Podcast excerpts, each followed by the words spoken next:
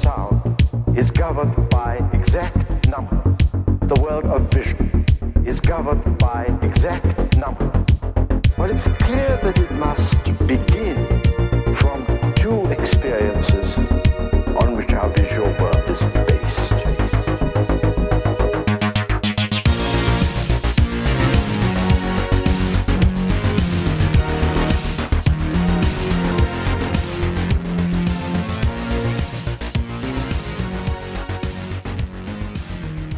Hello, everybody, and welcome to another episode of the Sigmarxism podcast. I am your very beleaguered and tired host, joined by very beleaguered and tired guests. Uh, I'm Sam. Um, this episode, as always, will be edited by Rich. Thank you so much, Rich. Uh, we owe you a whole lot for this, and best of luck and happy birthday at the time of this recording. Everybody, w- wish Rich a wonderful happy birthday. Um, today, we are having another book topic. Uh, but before we get into that, uh, I am joined by Alex, who is very kind in getting up at the hell hours of dawn. Uh, Alex, uh, Alex, how are you doing today? or pre-dawn even um, 4 a.m which is definitely a normal time to be awake uh, right now i'm gonna try and keep my voice low for the first five minutes so i don't wake up my uh, my housemates but i'll probably forget um, so we're all good i'm sure they'll understand i'll just explain to them that we're uh, uh, ragging on a um, a five-year-old book about nerd shit i'm sure they'll understand Uh, so yeah, the content never sleeps. Um, it's their fault for not being for not being constantly uh, content creators uh, and influencers. And speaking of Dawn, today we are joined by Dawn. Dawn, we- welcome to the show for the first time. Hi, I'm a longtime ho, first time mad, and I'm so glad to be on the program today.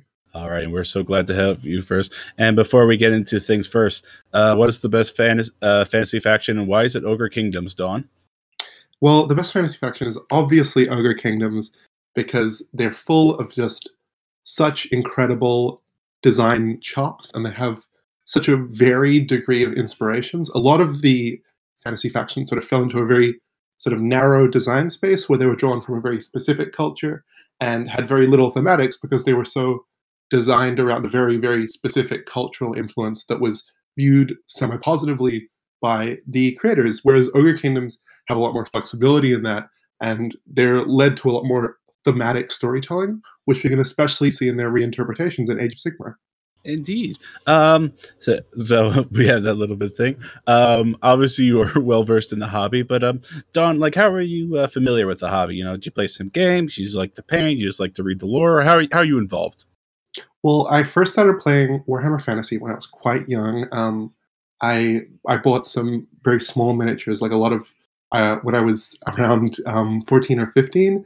I would get uh, pocket money and I would go to the Games Workshop and buy those little three packs of um, you know the the skeletons or the Chaos Warriors or whatever. Um, and the one army that I did collect out of like the larger miniatures was was Tomb Kings, but I never actually played a game. I just liked painting them really badly. Um, oh that's my deal right now times when the end times came out, um, I I found oh I thought oh this, is- this is a cool use for me to use all these old miniatures, especially with the new rules that were very, much more freedom um, because it was the end times. It was like you can do whatever alliances you want. You can sort of be a little more creative. There's less points limits. So uh, because of that, I just I played a lot with this sort of mishmash army of all my older miniatures. Um, but then after the end times ended, I, I sold them all off. Uh, it's only just now, especially with Sigmarxism, which I'm sort of uh, quite really involved with. I'm a mod on the subreddit and the Discord, uh, that I've started to recollect. And uh, I'm now collecting Legions of Nagash in uh, Warhammer Fantasy and Space Wolves in Warhammer 40,000. Oh, very cool. Um, if you hadn't guessed by now, uh, we are actually going to have a Warhammer fantasy uh, based book episode. Uh, no more 40k. I know 40k fans, you you're used to all the spotlight, but fantasy and AOS need their own time. So Yes, 40k is over. We killed it finally. Dawn personally killed it and ate it alive in the fashion of an ogre. Uh, yeah. Uh, so we're going to be talking about the end times. Uh, more specifically, we are talking about the book uh, by Josh Reynolds, uh, "Return of Nagash."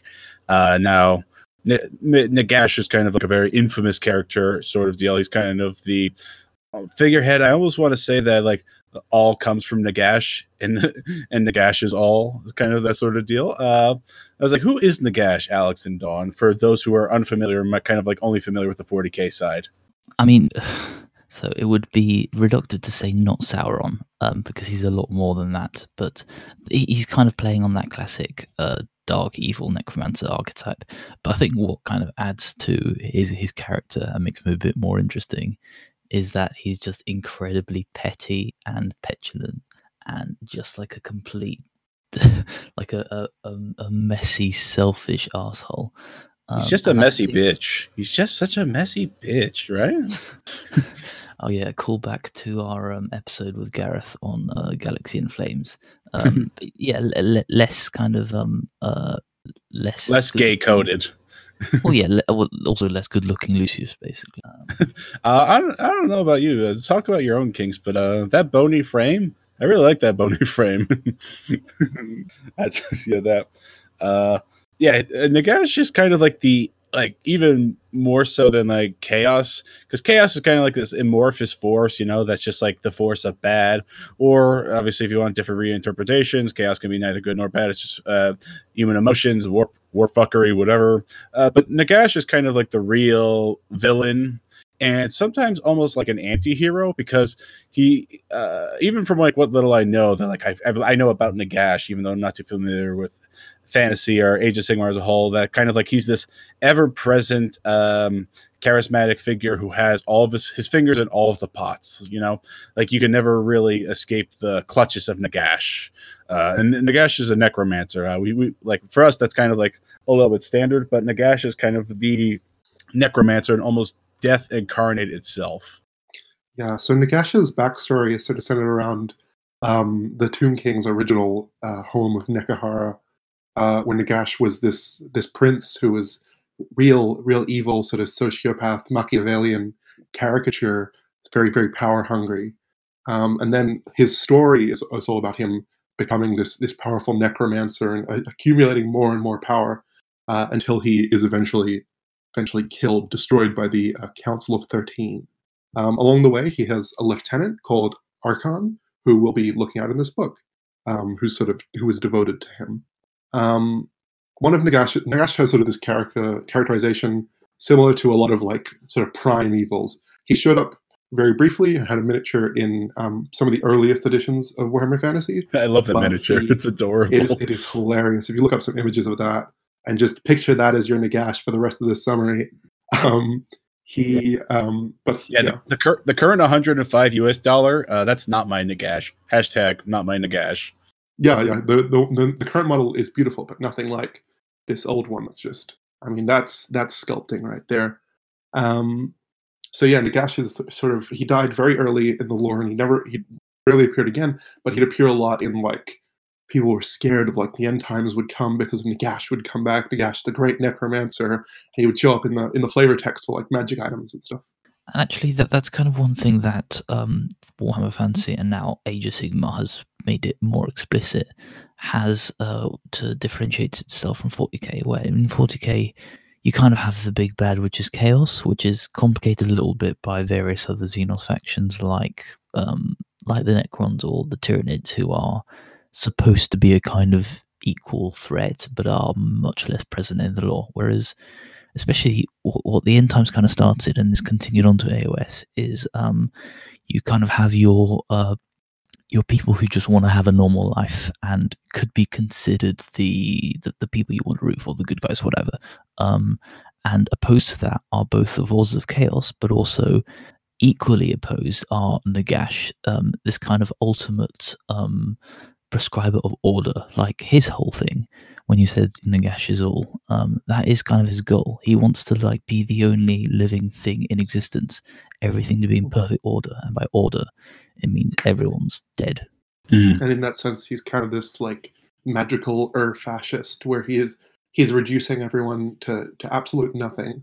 Um, and it, if you look at that from that like philo- philosophical standpoint, it's really especially interesting to look at a lot of Warhammer Fantasy characters from that lens because that's the lens that Age of Sigmar approaches them from.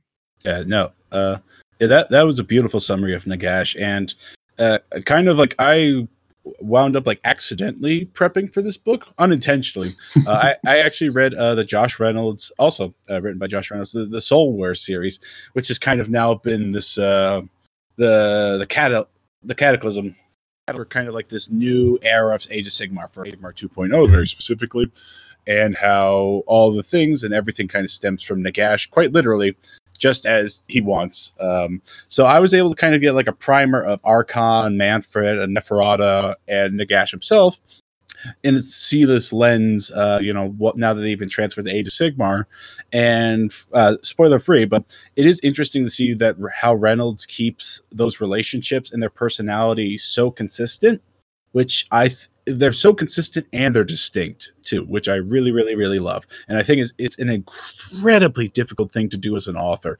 because like so many authors kind of have that problem where it's like, uh, you know, like the character always suffers from author's voice. You know, like uh, every Woody Allen protagonist sounds like Woody Allen, or uh, every every white character in uh, Quentin Tarantino movie sounds like Quentin Tarantino dropping n n words and uh, feet fetish- fetishizing. But uh, yeah, uh, Reynolds, I think, does an excellent job of uh, characterizing Arkhan, Manfred, and Nagash. Less so Nagash, obviously, in Return of Nagash, because, well, not to get two spoilers, but yeah, uh, not as featured as prominently in this. So we're here to talk about the end times more specifically, which the the Josh Reynolds Return of Nagash book is the primer for uh, the very first book into that. So, uh, Alex and Dawn, you approach this to me and Danny, who's unable to make it today because of a prior um, plans. So, I'll let you. Uh, Dawn, let's start with you. So, let's go spoiler free if somebody really wants to delve into the end times you know all they've ever heard are just like the end times ruined fantasy the end times killed fantasy um, what would you kind of say to like course correct it or like what are the end times actually well there's definitely a reason that a lot of people sort of react really really overtly negatively to the end times. And it's because it's a it's a really bizarre product and it's a creative choice on the part of a corporation that you almost never see where usually when something's not performing well and it would and it's designed to end it at the end times is the the end of fantasy um, generally corporations would just let it go into that deep sleep that would cut it off which is the it's the prescribed wisdom because the idea is that you won't if you want to reboot it which they eventually did you're not going to keep as many old fans as you are going to make new ones so decisions like this can seem uh, to, to a creator to be very fulfilling because they it's like a new chance to to really get a final moment for all of these characters. But to fans, it can be somewhat insulting because it feels like they're uh, really decidedly ending this, like it was a creative choice to say, no, your character's all going to die.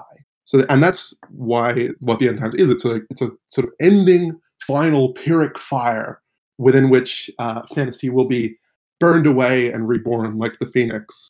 Mm-hmm. Um, so all the all the char- all the factions rise up, all the end times prophecies come true, all the, uh, the everyone has grand heroic sacrifices and uh, humiliating defeats, and eventually, yeah. Many unceremonious ones as well. I, I was say there were definitely some less than heroic deaths. Uh, some of them featured in this novel. and um, this is it's it's definitely a, a, sort of messy thing because fantasy is a, is a monumental work. It ran for for 30 years uh, with with um, hundreds of authors and hun- hundreds of thousands of pieces of tiny minute media coming together to form this grand franchise and it has to be ended in what is about 10 books um, there's really not that much to the end times in terms of volume so uh, if you if you read it you'll find that um, a, a, lot of it is quite quick and like characters just sort of will appear on one page and it'll be their final death. Uh, but it's it's a really interesting read um, as just like an exploration of how to how to end a, a real thing very definitively, something so massive. Mm. Yeah, and I I can definitely feel with um, especially when you have the these characters in the hand of an author who did such a great job as Reynolds, these characters can feel very real to you. I mean, like as we like the like it can feel like the real death of a friend and stuff. I mean, like I mean, I think certainly wouldn't be the first one saying like being genuinely moved by the death of these fictional characters.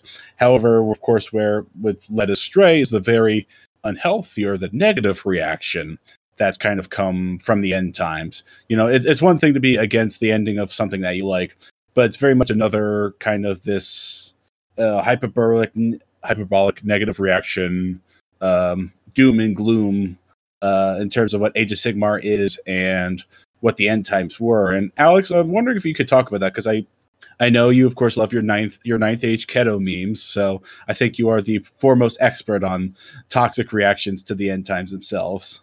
Well, I think uh, Dawn covered a lot of it. Um, the problem is uh, the end times was not only uh, jarring for people who wanted to to love the, the tone of original fantasy, and obviously Age of Sigmar presented a very definite gear shift, especially in the early days when it was leaning really high into the uh, the mythic high fantasy a bit too much without really considering that you need some kind of context of what normalcy is before you start introducing the you know the completely inconceivable realm spheres of magic where you can maybe fall off the fiery volcano world and what drift into space but now that they've kind of more established what's both what, what the kind of place they're living in are and also what a baseline sort of level of normalcy that people live day to day now that has been kind of um, more thoroughly dealt with uh, those concerns are less valid. But the the end times are, are a definitely difficult thing to love on the face, especially if you're one of the if you're a fan of one of the factions that gets quite unceremoniously dispatched. Mm, which we both are being fans of Ogre Kingdoms.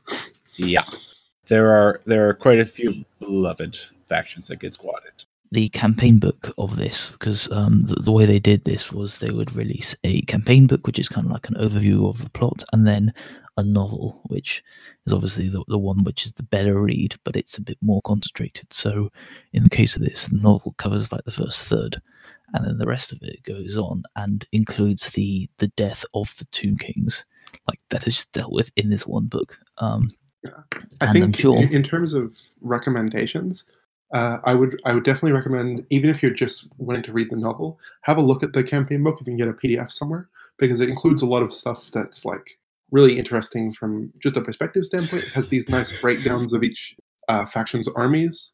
Like it goes into the specific like Manfred's army has um, little names for each of the units and like hmm. flags mm. you can put on them, and uh, sure. uh, that's really sort of fun little detail that pops up really early uh, I, I just had a I just had a question. So, um, it, it, okay, let's say somebody's been a 40k head, or you know maybe they're like they they're not interested. They you know they're interested in getting into the hobby, but 40k never struck them. Um, will this campaign book serve as a good primer for like if you don't know who Thor uh, Ungrim Iron Fist is, no. or you know, yes, okay, no, no. so that so.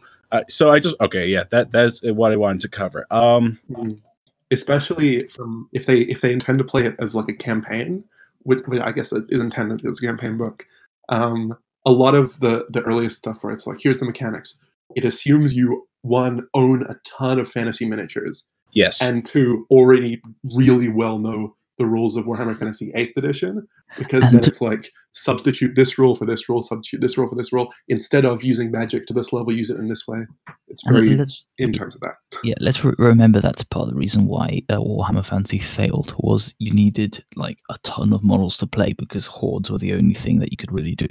So okay, so let, us say you know somebody listens to this uh, review of the book that we say, and they say, "Hey, I'm interested in Warhammer Fantasy. You know, uh, you know, we're, we're not going to turn anyone to ninth agers because uh, no, no, no ninth age.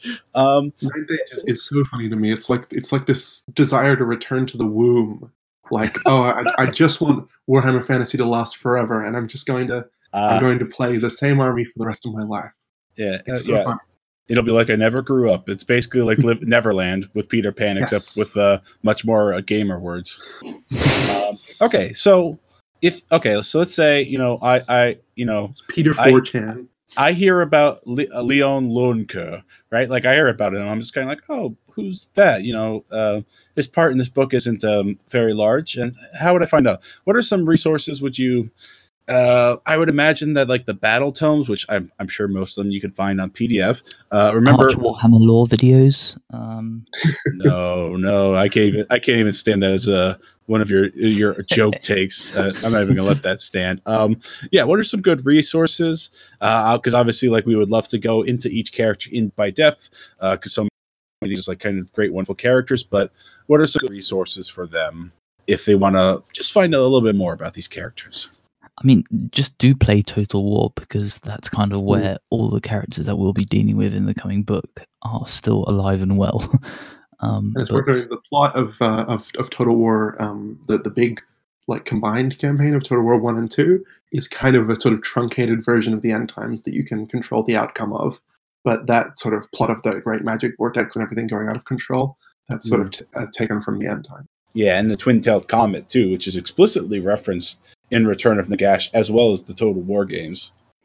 Yeah, like if if you've played the first Total War game, you'll already be familiar with the characters that we'll be dealing with, um, which will be quite handy.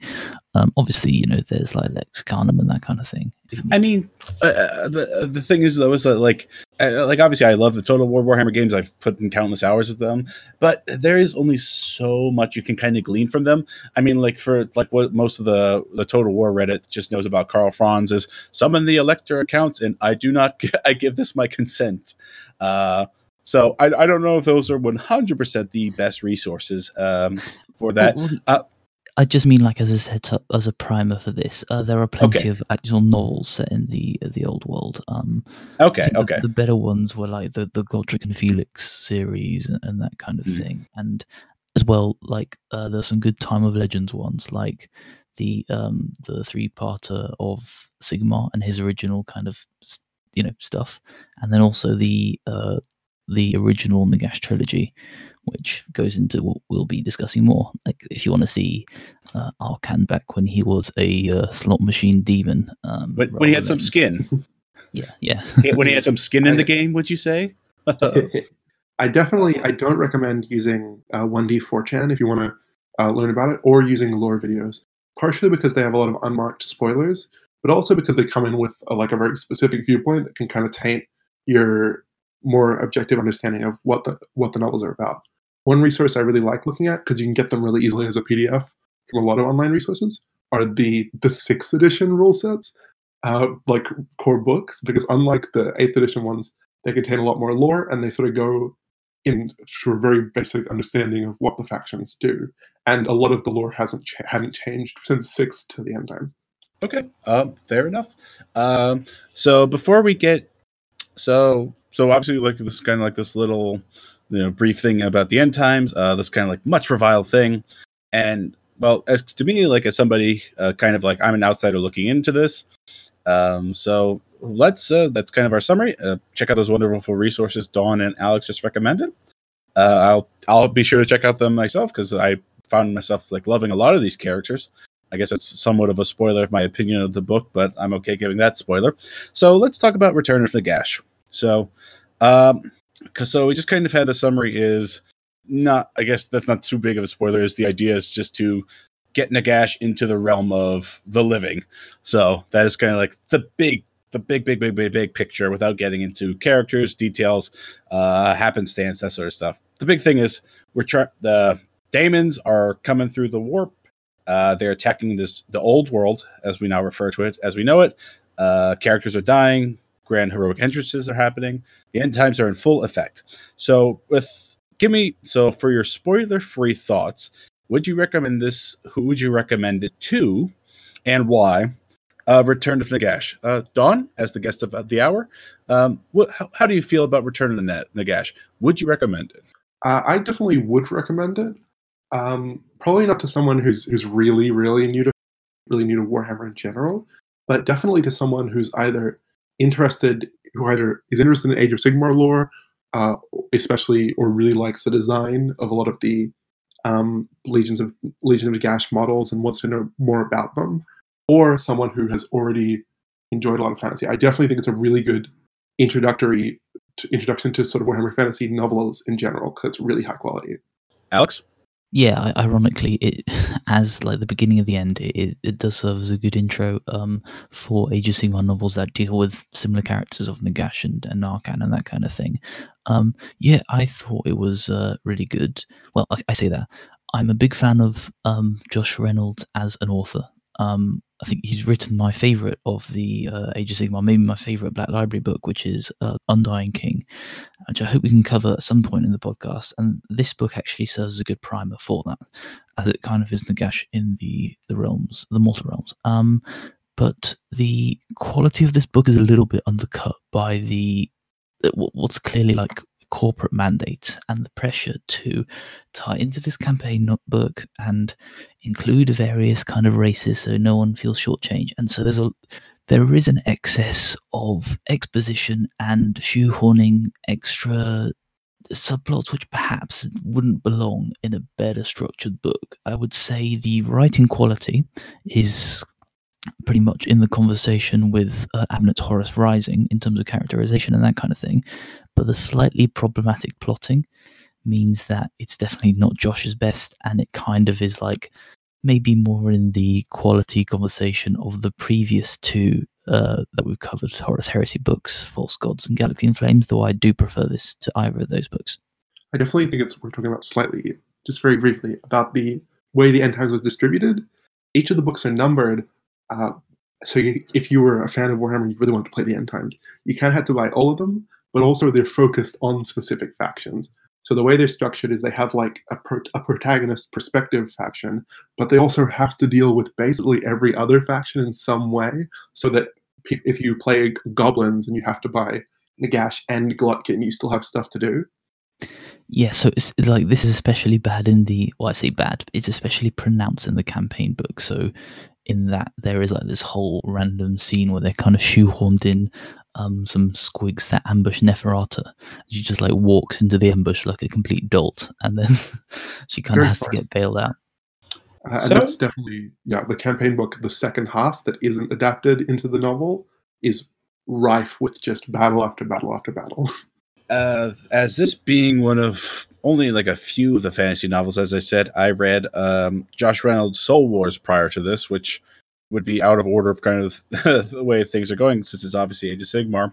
But I feel like it kind of prepared me um, a little bit for just kind of like who these characters are, who which I sh- what should I expect of them, um, their personalities and stuff. But uh, I gotta say, I, I really like this book. Uh, even as someone in 40k, um, I think the characterization of this book is incredibly strong. Uh, I think Manfred and Arkhan, uh, even like side characters like Arakan, like I think that they're ve- very well de- developed. Obviously, Manfred and Arkhan are the highlights. Um, I think that they're they are, they are very good. They are a great odd couple. Uh, please, uh, Netflix, please make a rom com of them. Uh, you know, give, give GW a call. Uh, yeah, fuck Eisenhorn. Uh, I want an Arkhan and Manfred uh, odd couple show. It's kind of great how that um that Mortarch box from which you can build Arkhan, Neferata, or Manfred, like w- contained all in that box is more complex kind of character personalities than like pretty much the entire stable of Primarchs. Oof, oof. Uh, them's fighting words, but They are indeed. It, it, it hurts, but it hurts, but it's true. Uh, so yeah, um, I yeah that the the first part, which we'll get into more detail later, that first part is rough. So if the first part one is a lot of exposition, it's a lot of stuff with characters who not everything really pays off in the novel because they have to be paid off in the campaign book of their own very specific end times book. And it's pretty you're just kind of like we're treading a lot of water here. And it hurts. It, it's, it's painful.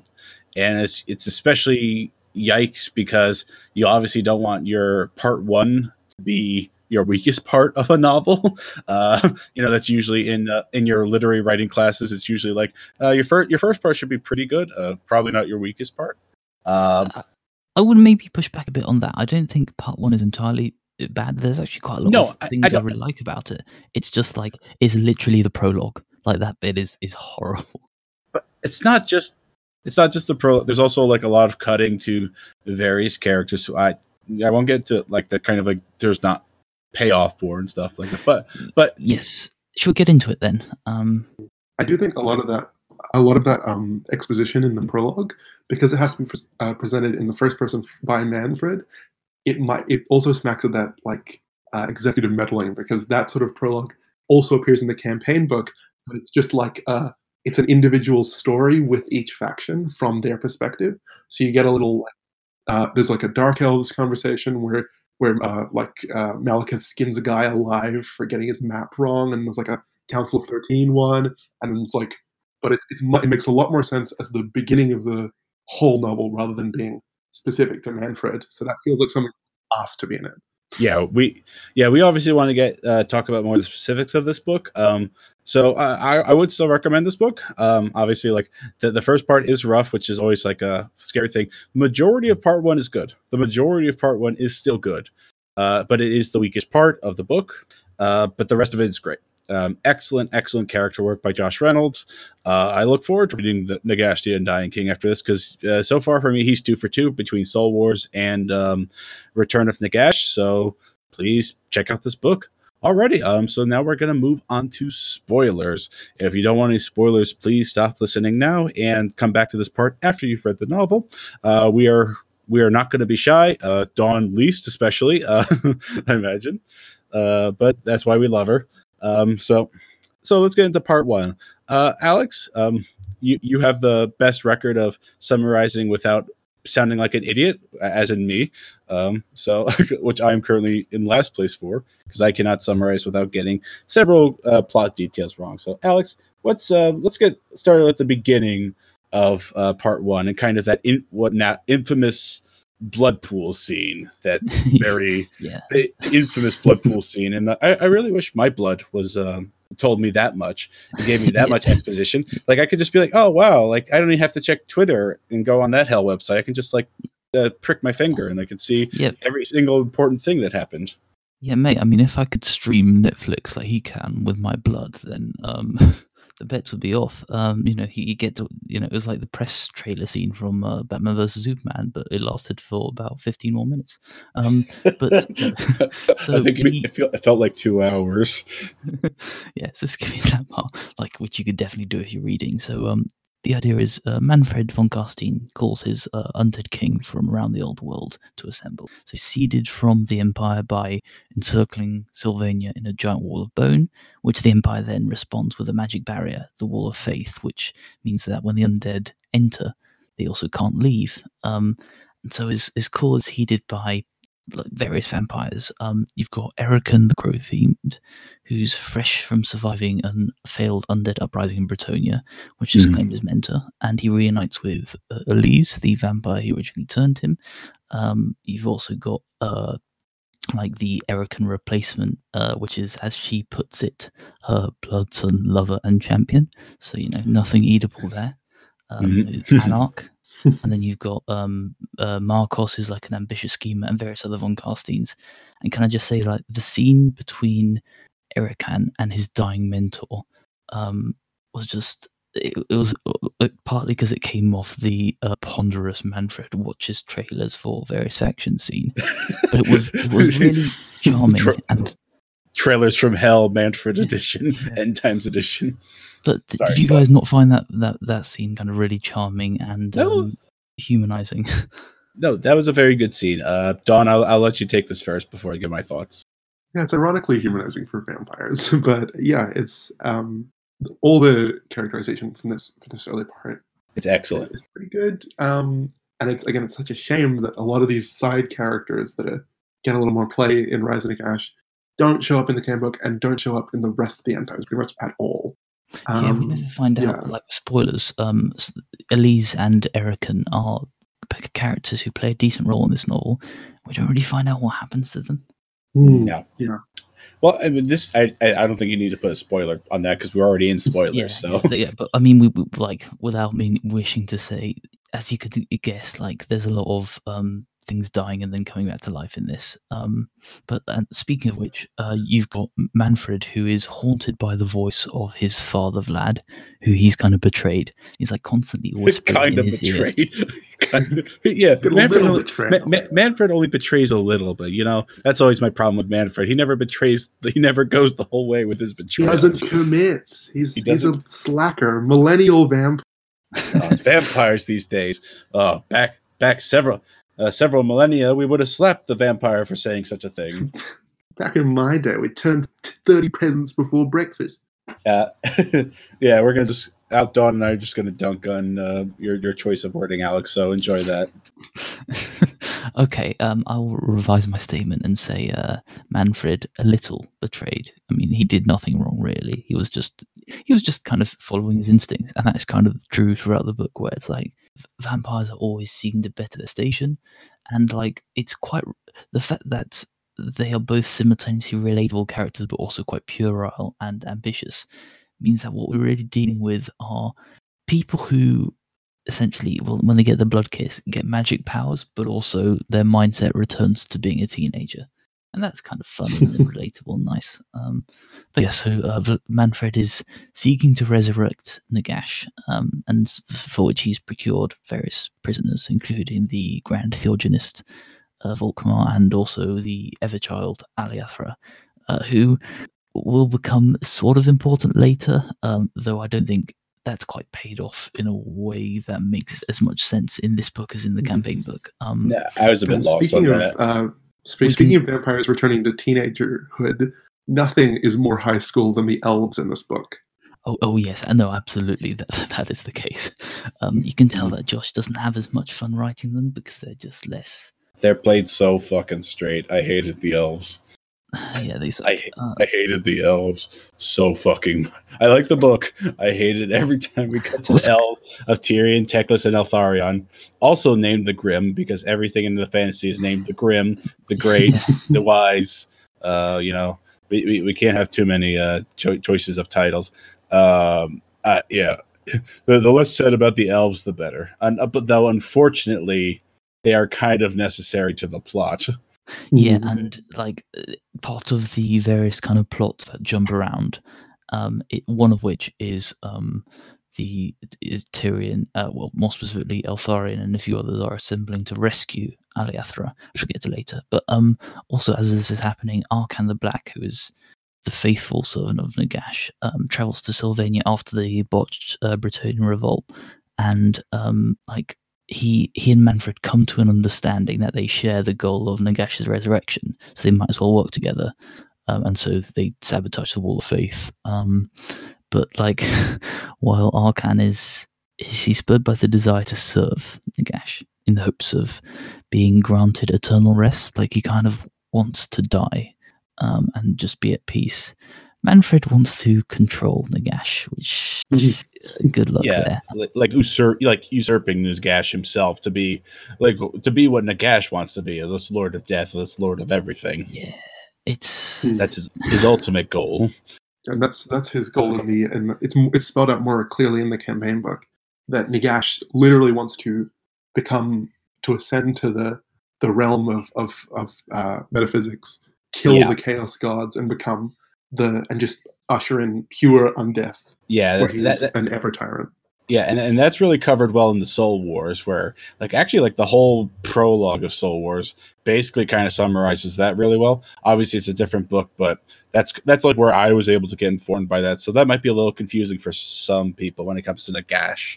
I mean, what's more confusing is that um, apparently Manfred has his little vision board about he's going to be the, the boss of everything. He's going to rule over Nagash, his his humble servant, um, which feels like possibly not the most realistic end goal in the world. Like it is kind of like um, it is basically Czechoslovakia trying to invade the United States. Um, it's, it's not quite the, the most grounded ambition you could ever think of. He's got it written on the back of his hand. It's just step one, resurrect Nagash. Step two, question mark, question mark, question mark. Step three, Lord of Prophet. Chaos. Yeah. Uh, pro- profit. uh, yeah. Also, uh, Arkhan has a cat now. What did everyone think about Arkhan's cat? Who, Yeah. in, coincident, incidentally, I looked on the uh, the Goodreads page for Josh Reynolds, and I would say like a good seventy percent of the questions were just "What happened to Arkhan's cat?" Yeah. uh, It's Nagash's that's- cat now.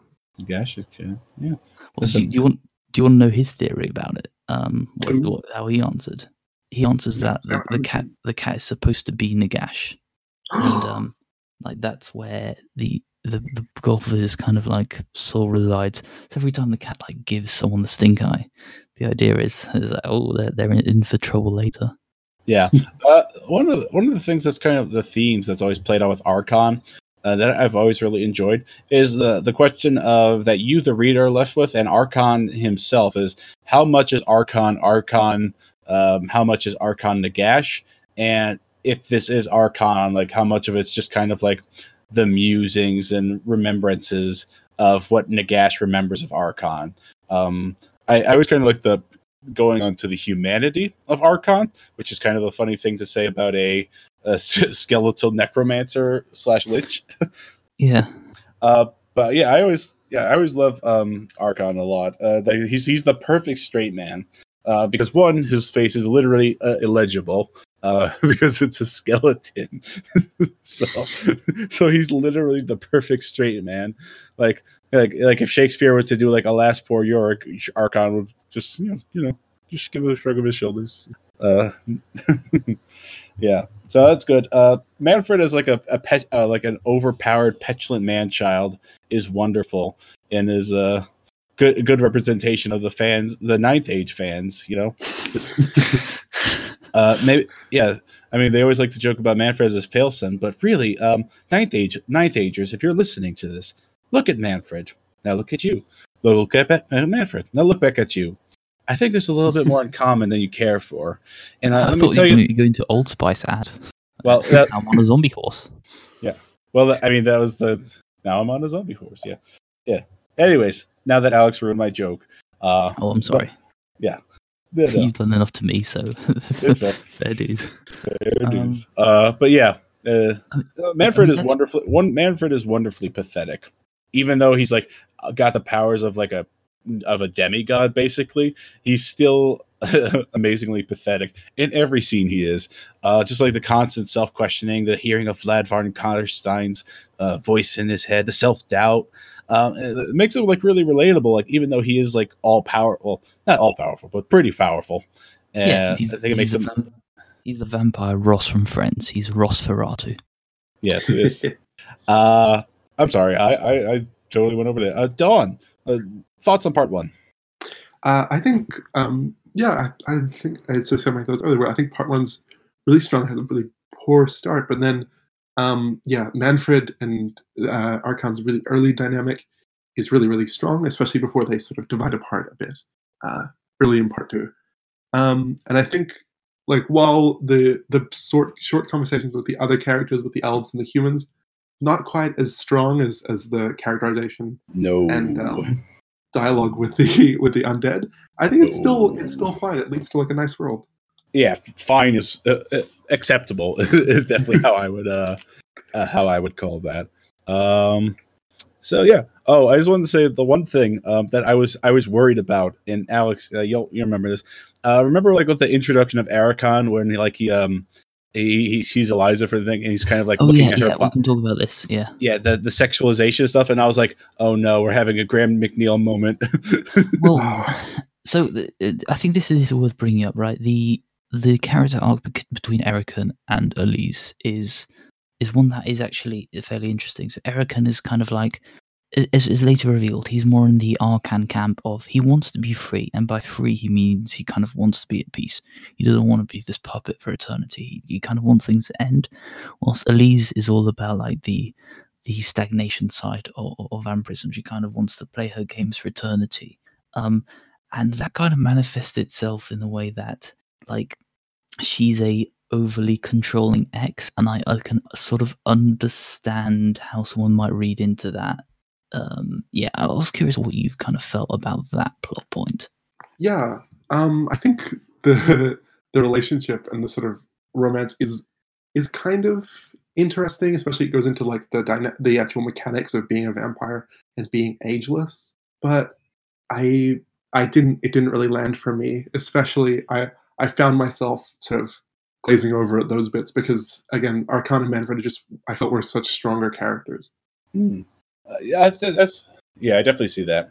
Uh, I did sort of, yeah, I did like the the Erikhan plot, and I was invested, but I also understand why the and and Reynolds does generally have a lot of prominent female characters. This book perhaps less so because the established ones that we kind of have to deal with of Nagash, Manfred, Arkhan, and various kind of Bretonnian lords, blah blah blah, tend to all be male. So he's kind of a little bit settled with that, but at the same time, the the female character they introduce is like her her arc is basically being very controlling of her ex boyfriend. Um, I definitely wish that Neferata had been introduced earlier. yes, because even though she has a very brief and very stupid appearance in the uh, campaign book, it's still, I think, a stronger characterization and a stronger co- uh, contrast and dynamic with uh, Krell and Manfred and Arkhan and Nagash than uh, Elise and Erikhan and Anark and uh, Marco do.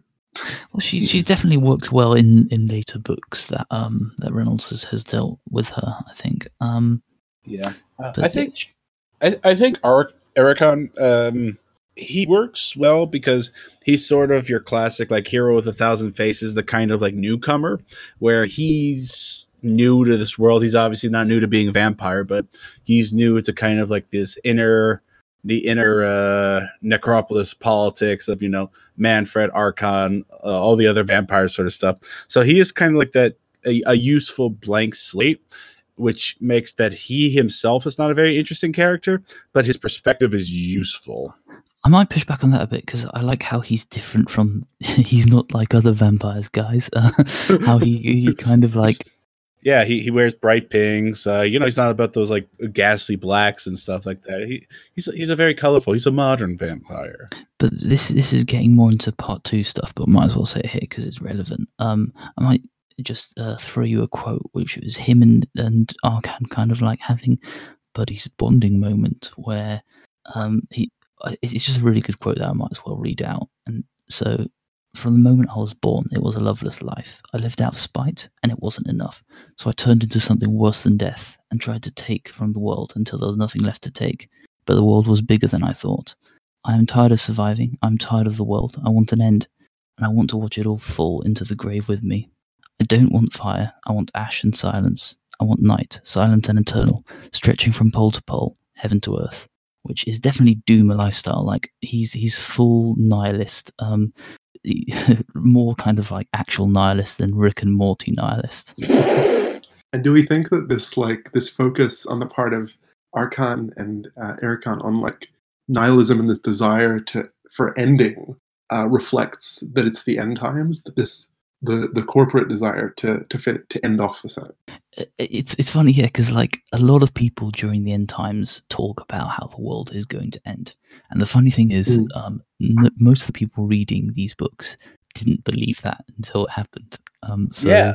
in retrospect you find out that it's a slightly pessimistic reading that all of these accelerationists and the people saying we're all doomed turned out to be correct which i guess you could read into as a environmental and kind of and it also seems like maybe sort of like a like a primer. Like it knows that maybe you're not uh, totally invested in your world being in this uh, setting being destroyed yet, but we're going to sort of ease you into that by introducing this worldview that we've we've had enough time. It's over. We've you have had eight eight editions of of of lore and lore and lore, and we're just going to end it. It's over. We want that that just this clean this clean light from Just heaven to doing a earth. break. Yeah. Uh, yeah. I, I just want to briefly talk about that before we go into part two. I was actually looking up reviews of this book. It is interesting how many people were praising this book and the campaign book because a lot of people were talking about how this is like the shot in the arm that Warhammer Fantasy has needed for all this time. It's like, oh, I'm so excited for more Warhammer Fantasy. I can't wait to see where it goes. Oh, that that brought some some tears of laughter to my eyes. Uh, salty, salty tears. Part two, Alex summary. Yeah, so these are kind of the the quests, the Nagash MacGuffins. Um, you kind of have the split. So Arkhan returns to Bretonnia to have another punt um, with Erikhan and um, Anark.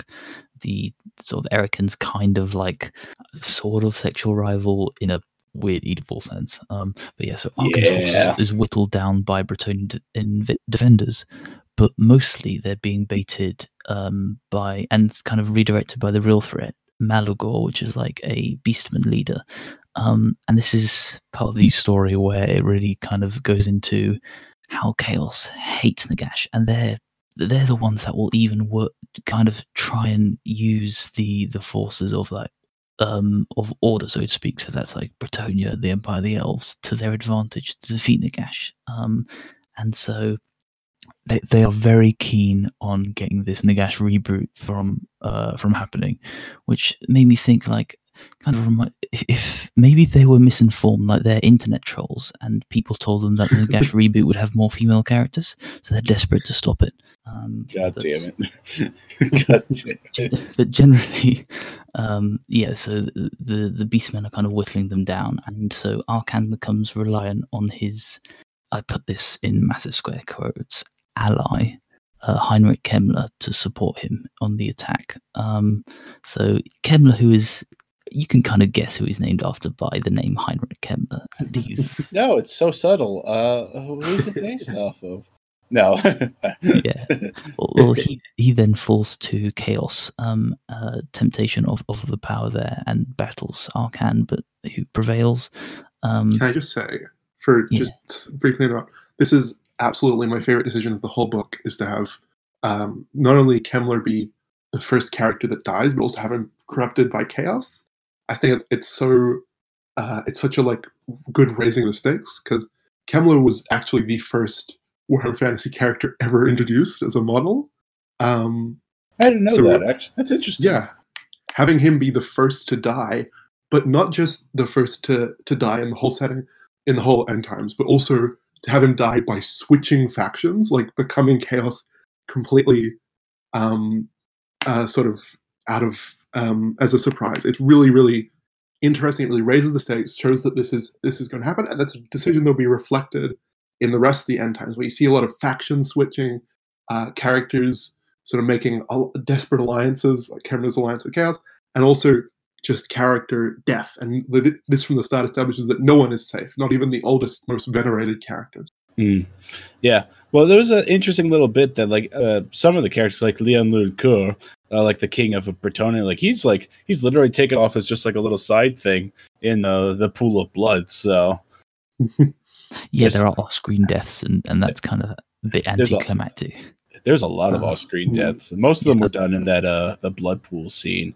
Uh, there's no, no reason to go through all of them, but I, I, I, I was surprised, as you know, as familiar with Total War and stuff, just kind of like, oh yeah, I remember this general is just like dead. I mean, the, the big influence that's kind of hanging over this is um, Game of Thrones. Like the end times were written at around peak Game of Thrones, kind of both quality, though not quite yet totally colonized all pop culture. So you've got the same kind of willingness to kill off characters. You've got lots of walls in it um, for some reason. like the first book is is Sorry. you've got about four different walls with different uh, like uses and, and plot significance in various places. Um, Yeah. This uh, yeah, this was before the time where uh, we would have had somebody make a horrible uh, make make Nagash great again joke in there. So I'm, I'm very happy that this Oh book yes, was the, made pre pre 2016 with all the reference to walls and such. It was it Mm. was a different era. Um, yeah, so uh, basically, uh, Arkhan prevails in getting the artifact he needed, um, and this is where he kind of bonds with Erikhan um, after his his rival Anark. Sorry, lots of con- confusingly similar names. Tries to kill Arkhan. It turns out Elise is scheming because she kind of realizes better than Manfred what Nagash Rising would mean and so she's kind of trying to um, fuck that up. So that also manifests when she's kind of goaded the other um, ambitious um, vampire of um, Marcos to sabotage Manfred after he he basically gets the um, the Fellblade from the Skaven as the other artifact, Mhm. and then that the vampire is incited to rebel against Manfred there, but is dispatched um, pretty easily. Um, it, obviously there's not much in terms of plot significance that goes on in the the the kind of the alternating uh, battles um so the the manfred side especially with the skaven but who enjoyed the the Oh, we writing do get some fun skaven Skaven character moments. Those are great. Yeah, oh, so many. I, I I love that he's got this vocal tick that separates him even from other Skaven, where he's constantly clarifying himself, like Snickrat the Magnificent. Uh, while while Alex is trying to find that quote, uh, Dawn, uh, th- thoughts and feelings on part two. I think part two is is one of the stronger parts of the book. It has a lot of a lot of fun action, but also uh, sort of raises the stakes. We get to see the characters infighting. We get to see a lot of um, sort of the politics come to a real heat. And I think this is definitely when the book really comes into its own with, uh, especially yeah, the the combat and the the death and the the fighting. Very very Game of Thrones, uh, as you said. Um, and yeah, I think the Game of Thrones is a really good analogy for a lot of the end times, where it's like this is kind of as if this is the tone that Warhammer Fantasy would have had all along if they had the ability to just kill off characters like that. Mm-hmm. Also, I found the quote, which is uh, Snickrat the Magnificent commands you in his most commanding and authoritative manner to die, by which he means die again, and thus to stop moving. oh, I fucking love the Skaven. they are Skaven are a lot of fun, and I'm, I, I think a lot of people are very salty that they get a lot of play in the end times in basically every book. But I think it's fun. It's very very fun. People complain about more Skaven. Oh, they need to die, die. Oh, Actually, w- one more important um, kind of observation from the the second part. Unless it's That Skaven is- related, I'm not interested. It's it's not Skaven related. It's horse related. So what I re- what I like about uh, Josh Reynolds as, as a way of doing things is he decided to approach his book with the philosophy that horses can be kind of dumb. So Ulfline horses, which are supposed to be like these super smart, majestic beasts, like one of them's eating out of an empty bucket, and how the Bretons are complaining about Pegasus shitting everywhere and being smelly and yucky and disgusting. so I just got to say that um, sad horse show that's over. It's all about the dumb horse book.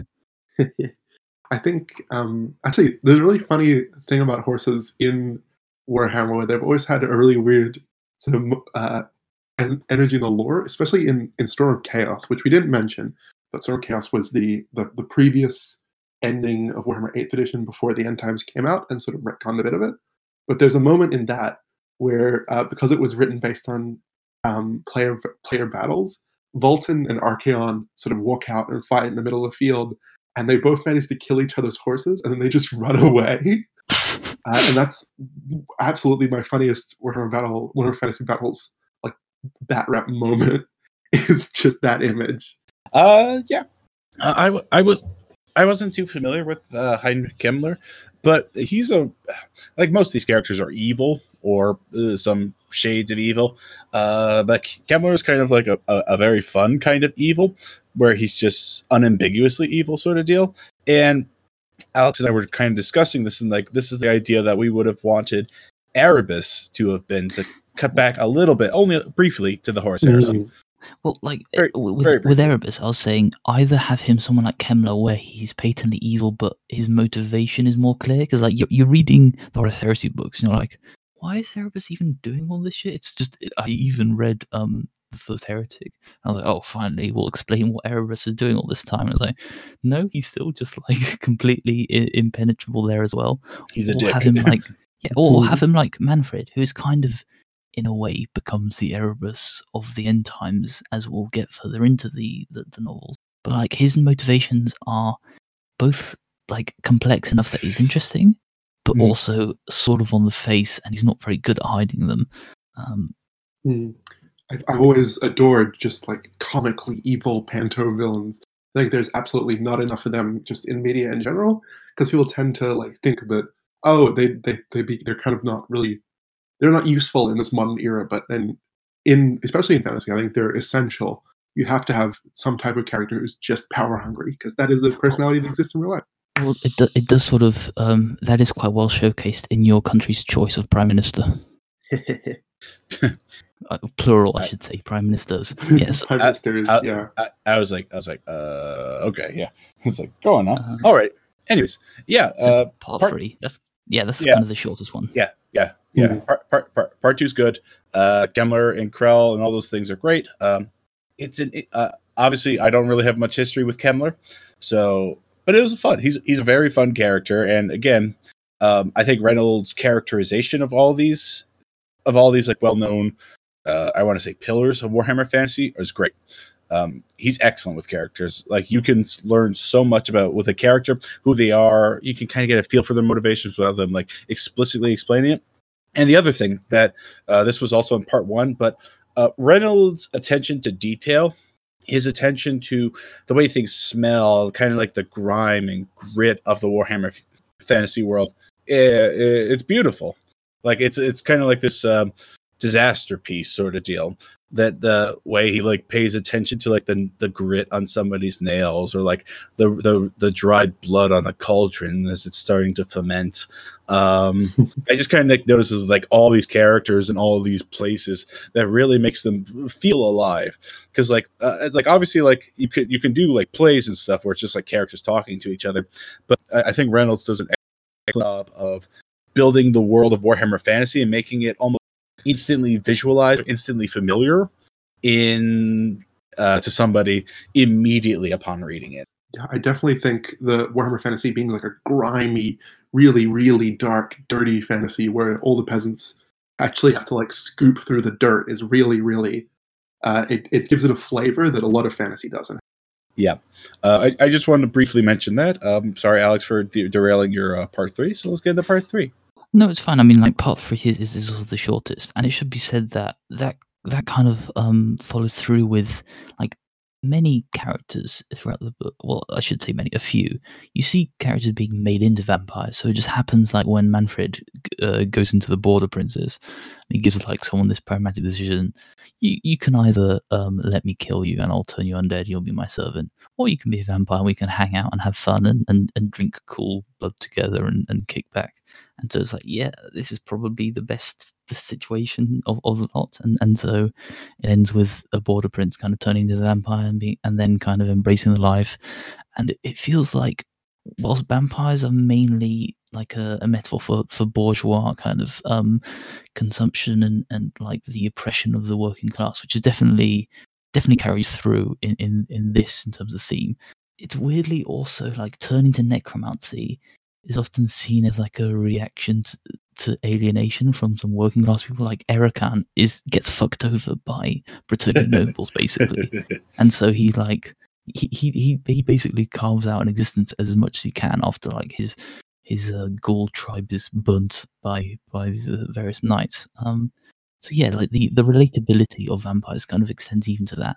But yeah, so I, I kind of that's going also with your uh, point about the relatability and the the mundanity even of just being a vampire. I definitely think that um, the sort of vampires as bourgeois doesn't really work in Warhammer because so many of the factions have that intense hierarchy.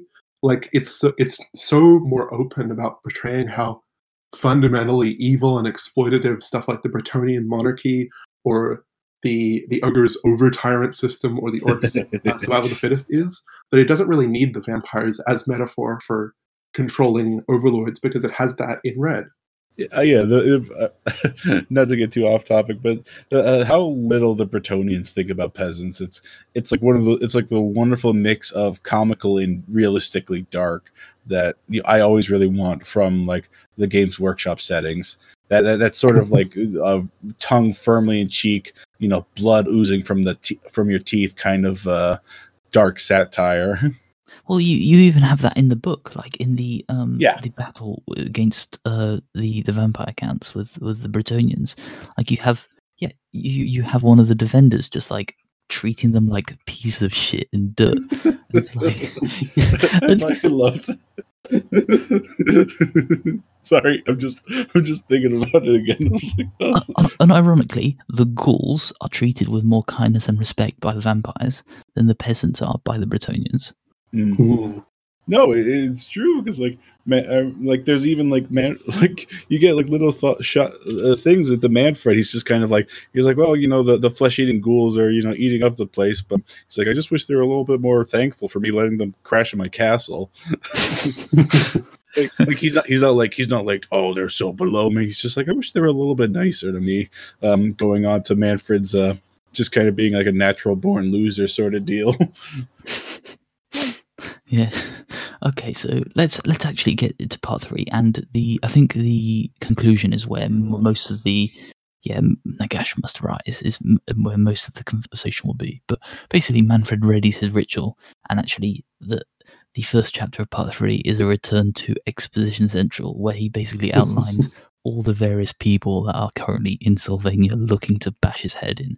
Um, so there's like the At least that was useful exposition. Yeah, so you've got like the Human Elf Alliance, which is ex- Exposition to save uh, um, the other child. You've got Malagor's Horde.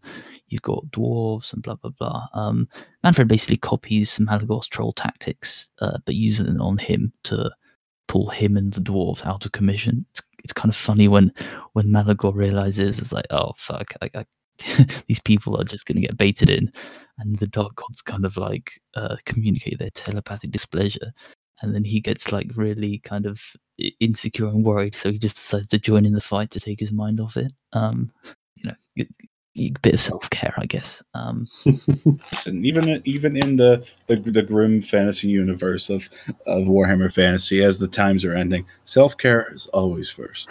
well actually this is also the end of definitely the most ancillary and should have been cut part of the story which is the wood elves so you've kind of had like Oh these bits and pieces of of the wood elves doing stuff and and expeditioning from Athel Loren and then what happens is they get like uh they get uh they get griefed on by some banshees. They get And then they- and then they just they open a portal and leave. And it's completely unexpected like this is a setup for the next book where they where they go into uh, the garden of Nurgle. It's basically um, Araloth and Chunderland, but um, the Hmm. it's com- it's just a completely unnecessary element of the plot here, um, which serves zero purpose, and it, it, it kind of seems Yeah, like corporate mandated. it definitely it feels like corporate mandated, but it also feels like unfinished because Yeah. that that aspect it plays into Gluck and it plays into Khaine later, but most of what happens there's a lot of important stuff that happens between the novels that just isn't in them, which we'll talk about uh, later, I'm sure. Yeah. Well, yeah. Let's just finish up part three, and then we can kind of do a a more gen- general end times talk. Yeah, so in, in the Talk end, the Gosh. So the the final confrontation is mainly between the high elves and because the humans kind of got sniped out um Yeah. uh, trying to yeah. prevent Vol- ripped Volkmar. oh yes so um that so volkmar as the sacrifice uh turns out he's going to be be used as a vessel to reconstruct nagash which is probably i mean if you're the leader of a It's like poetry. It rhymes. yeah, yeah, it's it's it's not a great fate for them. Um, so Elise also tries to sabotage the ritual. This is where her um kind of her Erikhan storyline plays in, and Ar- Arkhan is like, "Hey, so you know you know your uh your, your good buddy Erikhan? Well, he's about to get murdered by this high elf. If you try and stop my ritual, then your ex boyfriend is going to die. You don't want that, do you?" And so she runs off to to save him. Um, Mhm. so that that's one way of getting rid of a, uh, a schemer, I suppose. Yeah. I, I imagine that's how the uh, Return of the Jedi will. Uh, you know, Rey's gonna strike down uh, Darth Sidious 2.0 cybernetic boogaloo, uh, but then g- g- bo- uh, best goth boyfriend Kylo Ren will be in danger, so she'll have to go save him, and then they'll, and then they'll, and then they'll smooch on, in the sunset. Mm. Uh, this is my canon. and that's a that that part of it with Erikhan, um, with Erikhan being in danger and Elise having to save him is something that um, is definitely we know we know was probably specifically Reynolds' intention and speaks to Erikhan not being a really corporately mandated part of the book because in the campaign book that part of the battle plays out differently and Manfred just kills the high. Uh, and actually, interesting in the campaign book, an unnamed, an unnamed, the the elf that Erikhan, um, with Elise's help, manages to uh, to to not be killed by. Essentially, in the campaign book, she comes back as a vampire by an unnamed character. So the only allusion to Erikhan in the campaign book is he now has like this vampiric thrall, which, to be honest, would have been interesting to be part of his character because his whole deal was he wants to be a free agent he kind of wants to be at, at peace and just uh, separated and apart. But if he has turned someone, and like at that point, he kind of has almost this parental responsibility, which is what like the vampire relationship is. So it would have been interesting to go into that, but bookends. So there we are. Um, but yeah, um, we should The say that comes first. N- Nagash does come back, uh, is successfully um, released. You know, they they finish off the uh, the high elves trying to uh, kill them, and the situation only worsens for Manfred as he re- he, he he realizes quite quickly. he realizes quite quickly his plan was he was not good, and then Arcana, uh, oh sorry, then Nagash only um, adds insult to injury by literally like grabbing a pound of his flesh and then reconstructing Vlad, who's been like spitting venom in his ear this whole book, and resurrects him uh, to emasculate his troublemaker son. And Vlad Vlad emasculates Manfred so much more in the in the rest of the uh, campaign book. Actually, Okay, I, I- I do think that was a wonderful stinger, though the the the the epilogue, uh, just kind of like you're just like watching Manfred just get owned and tortured. And Nagash is just like, come on, he's like all belong to Nagash eventually. Manfred's you know just being a stubborn, petulant child. And then it just ends with that perfect stinger. It's like it's like oh by the way, Vlad, come here, and it's just like son of a bitch. That was a uh, a plus epilogue, a plus epilogue. uh, just to see Manfred, who's just been this unruly, petulant man baby yeah, this entire Manfred. time. Yeah, man baby Manfred.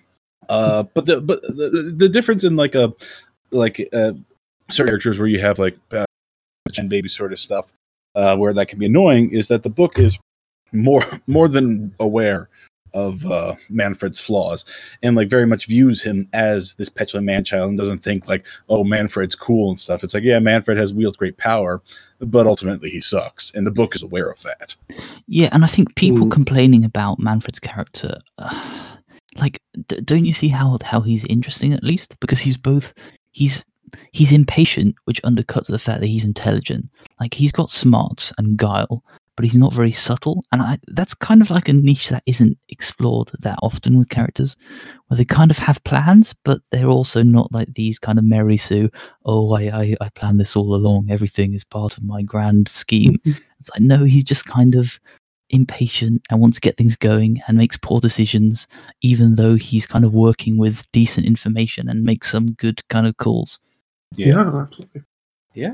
Um, yeah, Dawn. Uh, final thoughts about uh, Daddy Skeleton Bones rising up, uh, de- some death of some high elves, and uh, end of the book. Yeah, I think it's uh, I think it's a strong ending, and I think yeah, the second half of the book is definitely a lot better. But again, Much, having read the yeah. campaign book, I just I wish it had gone on longer and adapted more of it because I think some of the most interesting stuff is underserved by being um, in the second half of the campaign book, where it doesn't get much uh, actual like good written up stuff. In that case, um, as as we wrap up, shall we mention the because I've got one and I think I, I know which one yours is the parts of the campaign book that aren't in this, and you kind of wish you had Josh Reynolds to kind of basically flesh it out a bit more. To au- authorize it a bit, Yes. yeah. Uh, so Yeah, we'll be do wanna continuing. do- I can do like a little uh, quick summary if we want. Yeah. Uh, well, well, before we get onto the army book, just again uh, reiterate with thoughts. Uh, I thought the book was great. Uh, you know, as somebody who's not like a big fan, I shouldn't say a big fan, just like someone who's not very familiar with the Warhammer Fantasy set- setting, and he's kind of just entering the Age of Sigmar setting. Um, uh, the book has excellent characterization. Manfred and Arkhan, uh, and less so Erikhan. I think Alex has kind of swayed me a little bit with his stuff, but I was like blessing. But excellent characterization of all everything. Uh, wonderful battle scenes. Uh, excellent attention to detail. Reynolds, uh, stellar author. Yeah, I do think that he, in terms of the Black Library thing, he's right up there with Abnett. And uh, yeah, uh, Don, Yeah, Alex. Yeah, I, I agree with you on all of that. It's just perhaps in this book, he's working with some constraints. That means he- he's not. Yeah. Yeah. so this book is not as good as Horus Rising, uh, although Reynolds is kind of an equally talented author. It's just he's not always given the ability to shine quite as much uh, because of the constraints of this this story. But there are certainly a lot of good parts to it, and I think overall, um, it's a decent book. Yeah, I think it's I think it's a pretty great book, and I think it's abs- I'd absolutely recommend it to someone who already knows a fair bit about Warhammer Fantasy. Uh, although I would recommend it in tandem with the campaign book rather than independently, because again, there's a lot of exposition and a lot of stuff that should have been in it.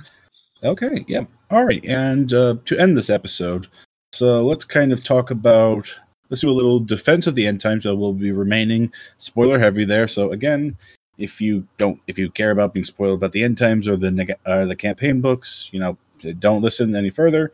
But if you if you don't care or you are okay with being spoiled, uh, let's go on that. So, Alex and Dawn. So, since you brought this up to me, what are so yeah the, question that Alex brought up. So let's kind of like something that you wish was fleshed out, uh, a section of either the campaign books or just kind of like briefly covered in the end times in general that you wish was fleshed out more, um, perhaps given like a little bit more love. And then also let's kind of talk about why you think the end times are something that should be remembered and not just kind of buried in the past.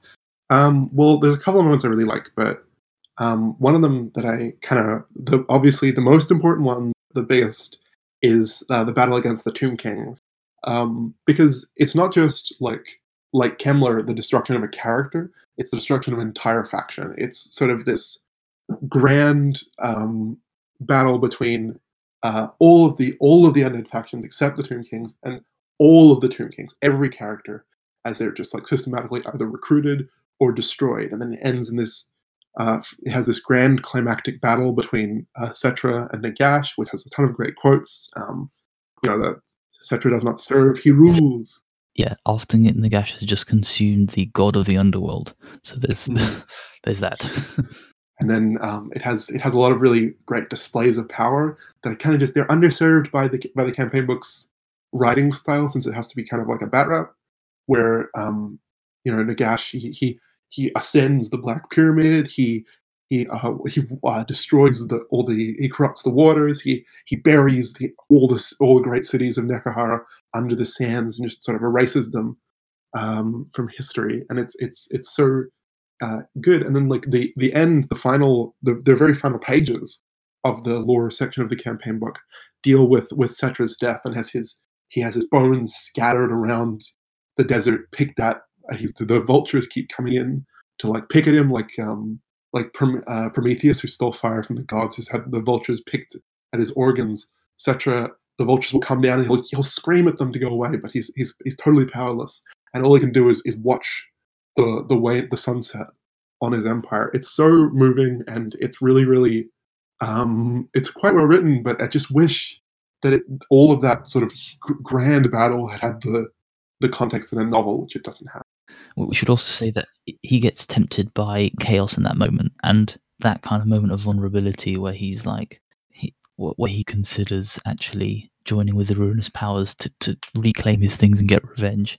Um, Mhm. Yeah, I think that would have been really well served by novelization. Settra does not serve. Yeah, yes. Um, so he's definitely kind of going against his his big motto. Um, but Yeah. the so I I would pick a smaller part of uh, a concurrent storyline that is also in the campaign book.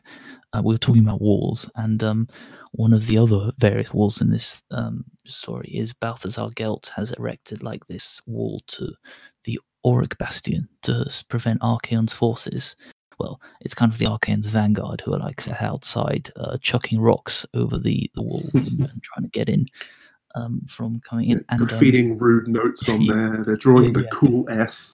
yeah, basically. Um, and the storyline between uh, Balthazar Gelt and Vlad von Carstein, who's kind of like mentoring him and then tempting with power and basically manipulating. Like Balthazar Gelt is getting played by Vlad.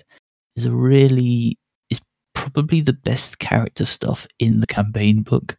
Um, because obviously it's restricted a bit by the format of being told as a codex plot summary rather than a novel and I would have really enjoyed seeing um, Reynolds' kind of take on the uh, the Vlad and Gelt dynamic. I think some of that is is in the Fall of Altdorf book, but the actual the the fun stuff, which is Gelt kind of being so kind of taken by the uh, by like Vlad's kind of um, charms, and in the end, he's using necromancy and just not noticing that everyone is looking at him like he's this insane, crazy person. He's like, "What's what's going on? You know, I'm, I'm just trying to help."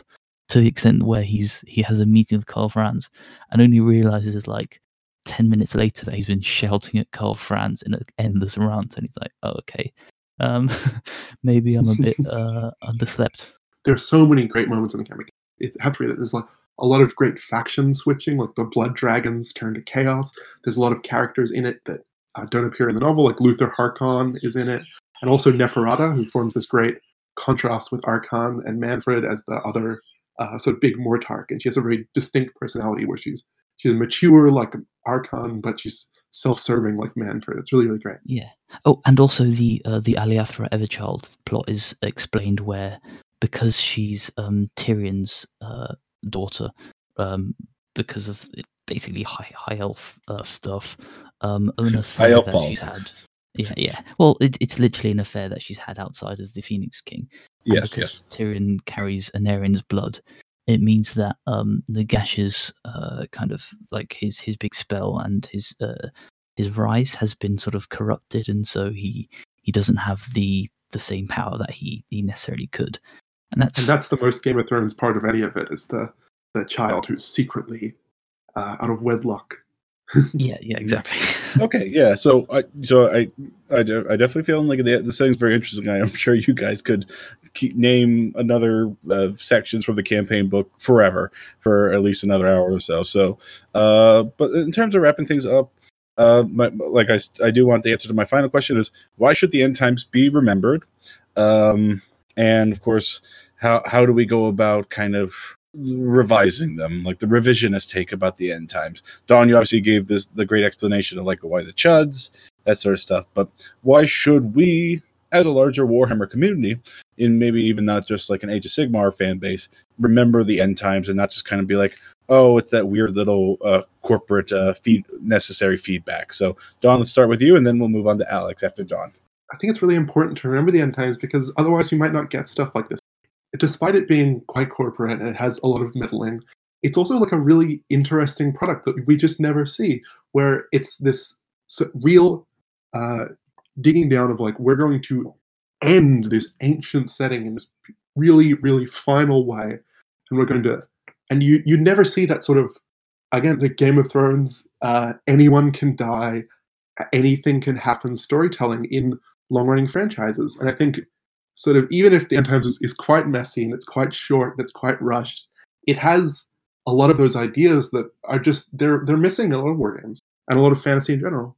Alex? Yeah, it, it's not just um, like most people will be familiar with the end times here or there, um, and or like they've looked at the one d four chan page with the list of everyone dead, and it's like, I mean, if if you were to do that with the Horus Heresy, if you just to look up the list of of who dies, and yeah, sure, you're probably not going to get a great impression of of the series, are you? It's like, oh yeah, they're dead, they're alive, they turn, blah blah blah. Who cares, right? And I don't necessarily think that partly because it's five books and um, they, they didn't really have the time to really breathe. It's not like the equal to the Horus Heresy in terms of breadth and scope and, and quality. Uh, partly I mean, also horse because Heresy go forever with the Yeah, yeah, and- and- new books. and not a single one of the book is like the level of say Legion, let's say. Uh, but it's still definitely worth remembering. Um, and it's kind of like a fun origin story to Age of Sigmar that you might get a kick out of in retrospect, having kind of maybe Plato to War and being vestigially aware of some character names, but not really knowing how things came to pass. Um, yeah, and as I said, it's a uh, it's obviously a metaphor for environmental crisis. Um, I mean that's clear, right? Throw, throwing that into there. Yeah, yeah, Yeah. that's kind of like grasping at straws a bit. Yeah, as as a memeing about the the straws White that have been banned by law. and we talk about um, we talk we talked about we talk very positively about Nagash, but also I think it even gets like better over time. So definitely, if you read Nagash and think, oh, this is this is okay, I, I quite like this, you should definitely check out more of it because it's, it's it really has a lot of great stuff in there.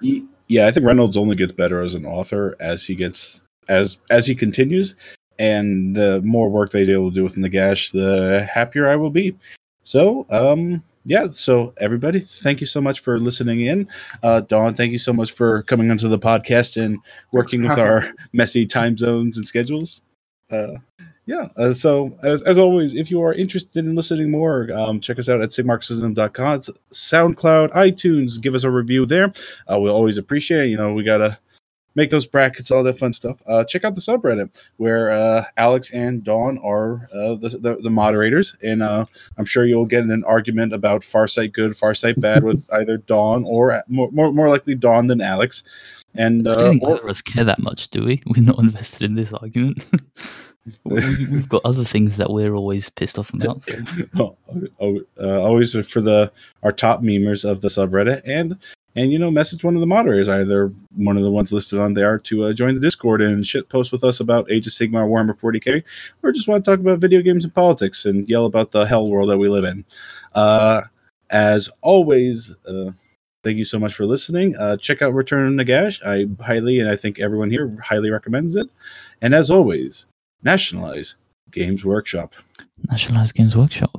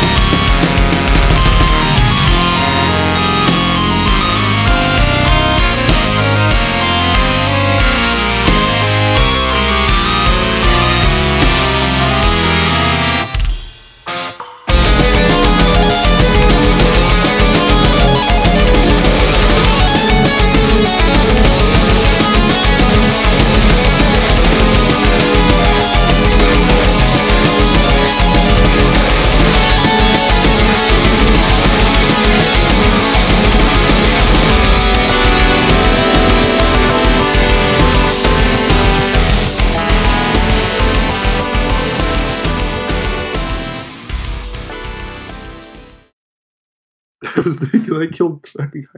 That's how they killed like a whole bunch of characters. Skaven in dark rooms, just walking and stab them while they're sleeping.